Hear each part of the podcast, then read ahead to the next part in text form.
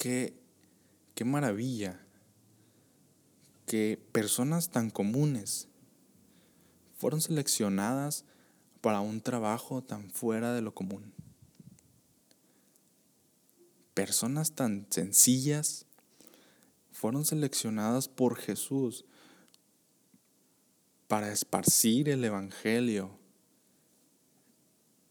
en toda la tierra.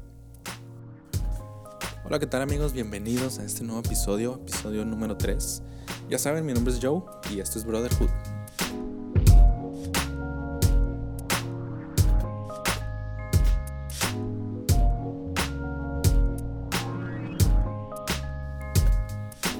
Hace unos días estaba por ahí buscando una nueva lectura para este mes y me encontré con un libro que me llamó mi atención.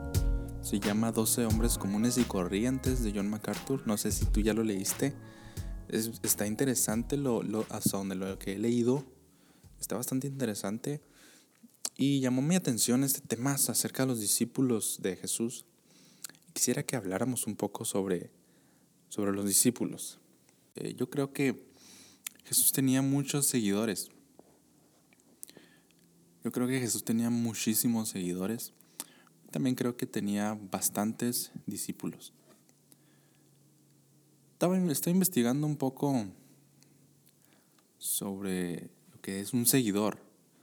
Un seguidor eh, es alguien que, que, que está al pendiente de la evolución o el desarrollo de una persona o una cosa. Y un discípulo es una persona que aprende una doctrina, ciencia o arte bajo la dirección de un maestro. Por eso yo me baso en esto, las definiciones de cada uno de, las, de los dos términos. Por eso me baso en esto para decir que Jesús tenía muchísimos seguidores y que tenía algunos discípulos. Cuando yo comencé en, en esto de, de la iglesia, cuando comencé a involucrarme más, fue a raíz de que quise aprender a tocar un instrumento. Tal vez muchos de ustedes esa fue la razón por la cual también entraron un poquito más eh, en el ámbito de la iglesia. Yo quise aprender a tocar la guitarra. Cuando era pequeño, eh, miraba y, me llevaban a la iglesia domingo tras domingo y miraba al guitarrista que en aquel entonces tocaba en la iglesia y, y llamó mi atención, me gustaba mucho el sonido de la guitarra eléctrica y en algún punto yo le dije a mi papá que quería aprender a tocar la guitarra.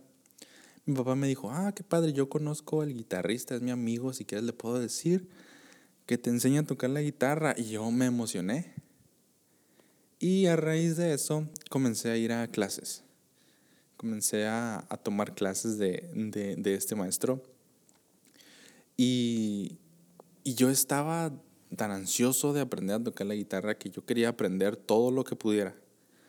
Todo, todo, todo. Es decir, yo estaba observando a mi maestro de guitarra y yo aprendía de él absolutamente todo. Todo quería aprender. Inclusive cuando él no estaba dándome una lección en sí, yo lo miraba y trataba de aprender algo de trataba de aprender algo de lo que miraba. Desde cómo acomodarse, cómo ponerse la guitarra, de cómo, inclusive cómo limpiar la guitarra, este, yo trataba de aprender absolutamente todo. Yo creo que esta es la diferencia, la diferencia está muy marcada entre un discípulo y un seguidor. Ahora, tú tienes la facilidad de seguir un montón de gente, tú tienes la facilidad eh, por medio de las redes sociales de seguir a personas que significan algo para ti, personas que admiras, personas que admiras su trabajo y tienes la oportunidad de seguirlo y ver, estar al pendiente de la evolución de su trabajo, del desarrollo de su trabajo. Y, y es interesante porque una persona puede tener muchísimos seguidores que están al pendiente de lo que él hace. Pero el discípulo va más allá. El discípulo está aprendiendo de algo fascinante de los discípulos de Jesús es que ellos son tan comunes. Ellos eran personas comunes y ahora sí como lo dice el título de, del libro, comunes y corrientes. Eran tan, tan comunes, eran personas tan comunes que es fácil que nos identifiquemos con ellos. Es fácil que te identifiques con alguno de los discípulos, eh, porque ellos eran personas comunes, personas que tenían trabajos, inclusive personas que tenían familias. Eh, no eran personas con eh, muchísimas habilidades, con muchísimos dones. Eran personas como tú y como yo. viendo lo que eran, viendo a lo que se dedicaban, viendo quiénes eran estas personas. Eh, en la palabra de Dios, la Biblia nos dice que uno de ellos era un ex celote, es decir, eh, era ex perteneciente, no sé si eso significa algo, no sé si eso sea una palabra, pero pertenecía a un grupo radical conocidos como los celotes. Este, este grupo radical tenía la intención de acabar con el gobierno romano por medio de la violencia. Imagínate el tipo de persona que era. Otra, otro, otro de los discípulos era un recaudador de impuestos. Esto significa que era un traidor a la nación judía. Esto significa que era un judío que, le cobraba los impuestos a los judíos para dárselos a los romanos. Al menos cuatro de estos discípulos, o posiblemente siete, eran pescadores. Otros de ellos tal vez eran comerciantes o artesanos. De algunos casi no. La Biblia no nos dice que, a qué se dedicaban, pero por el lugar donde vivían, de donde eran, podemos deducir que o eran comerciantes, eran artesanos o eran pescadores es bien interesante porque cada uno de los discípulos tenía sus fallas, tenía sus debilidades, cada uno de ellos tenía su propio carácter, cada uno de ellos eh, tenía sus detalles en el carácter, tenía debilidades de carácter. Y estos hombres, es bien interesante porque estos hombres dejaron un impacto en este mundo que no se puede borrar. Estos hombres, hasta el día de hoy, su trabajo sigue siendo influencia para nosotros. Desde sus errores hasta sus aciertos, nosotros todavía el día de hoy aprendemos de lo que ellos hicieron.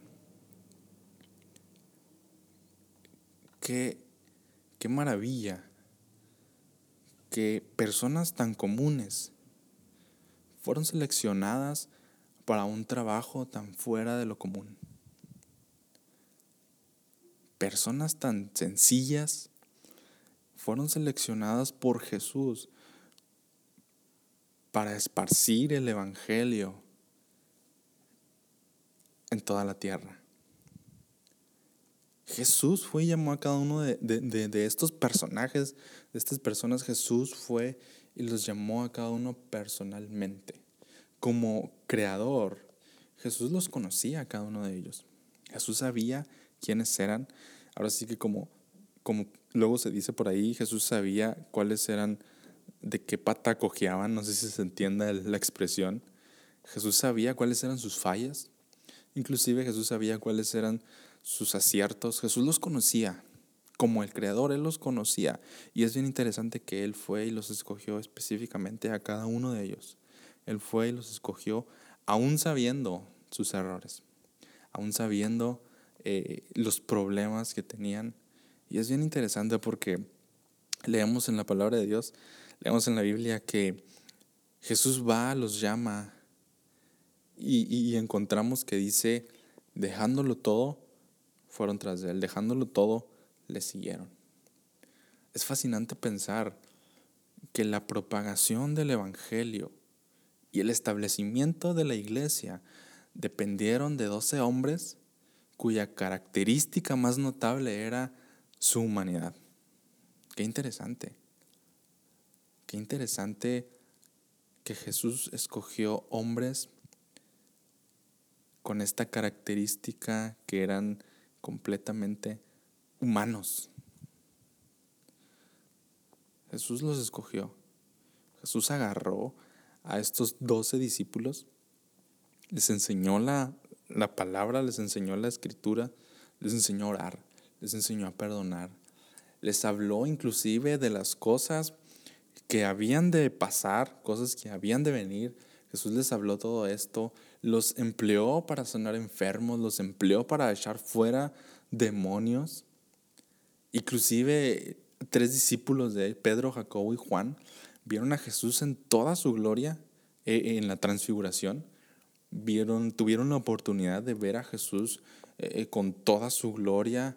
Y, y, qué interesante porque después de esto, ellos ya sabían que Jesús tenía que morir. Ellos ya, ya Jesús les había hablado, les había dicho.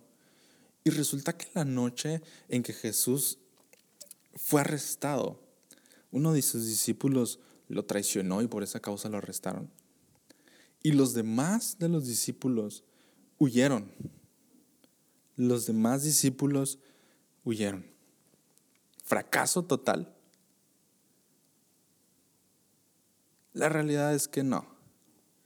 Después de que Jesús fue crucificado, después de que Jesús murió, fue sepultado, resucitó, fue al Padre y pasó la estafeta de su obra a sus discípulos por medio del Espíritu Santo. Ahora sí ya eh, les tocaba a ellos hacer su parte. Cuando viene el Espíritu Santo sobre los discípulos, vemos cómo comienza una transformación, cómo ellos no dejan de ser humanos, pero ahora el Espíritu Santo actúa a través de ellos. El Espíritu Santo empieza a hacer algo glorioso a través de ellos y, es bien, bien interesante esto. Bien interesante esto, porque ellos eran personas comunes y corrientes, personas que tenían trabajos, personas que tenían familias, personas con responsabilidades. Sin embargo, eh, eh, Jesús los eligió a cada uno de ellos. Eran personas con con habilidades, yo creo que sí, claro que sí. Pero también eran personas con muchas fallas.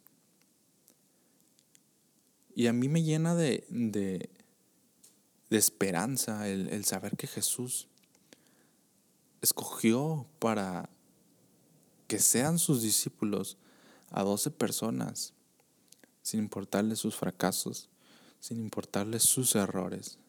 Jesús los escogió Jesús sabía el potencial que tenía cada uno de ellos. Jesús fue y escogió a cada uno de ellos para que fueran sus discípulos. El día de hoy yo sigo creyendo que Jesús tiene muchos seguidores. La verdad creo que Jesús tiene demasiados seguidores. Pero también creo que Jesús sigue teniendo discípulos. Tal vez no tantos como los seguidores, pero yo sigo creyendo que Jesús tiene bastantes discípulos. Gente que aprende de la vida de Jesús.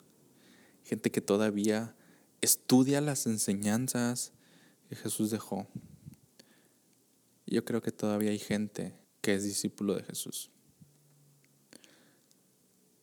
Ahora yo quisiera antes de antes de acabar con esta plática, yo quisiera que meditáramos un poco si somos seguidores o si somos discípulos de Jesús. Muchos de los seguidores de Jesús pudieron participar, inclusive de milagros. Muchos de los seguidores de Jesús fueron alimentados por milagros que Jesús hacía. Muchos de los seguidores de Jesús vieron, fueron sanados por lo que los milagros. Pero los discípulos participaron para que eso fuera posible. Los discípulos estaban involucrados e, e, en lo que Jesús estaba haciendo. Los discípulos fueron partícipes de los milagros. Los seguidores disfrutaban los milagros. Los discípulos también, estoy seguro que los disfrutaron, pero fueron partícipes de los milagros. Ahora, a mí me gustaría ser partícipe de los milagros. A mí me gustaría ver de cerca, ver de primera mano cómo Jesús alimenta a cinco mil personas. A mí me gustaría ver de cerca la gloria de Jesús. Tal vez me dejo llevar por mi imaginación. Tal vez podemos dejarnos llevar por nuestra imaginación. Jesús ya no está aquí, pero sus enseñanzas siguen aquí. Podemos aprender de lo que Él hizo, de lo que Él vivió, de lo que Él dijo. Podemos aprender inclusive de los errores que sus discípulos en ese entonces cometieron.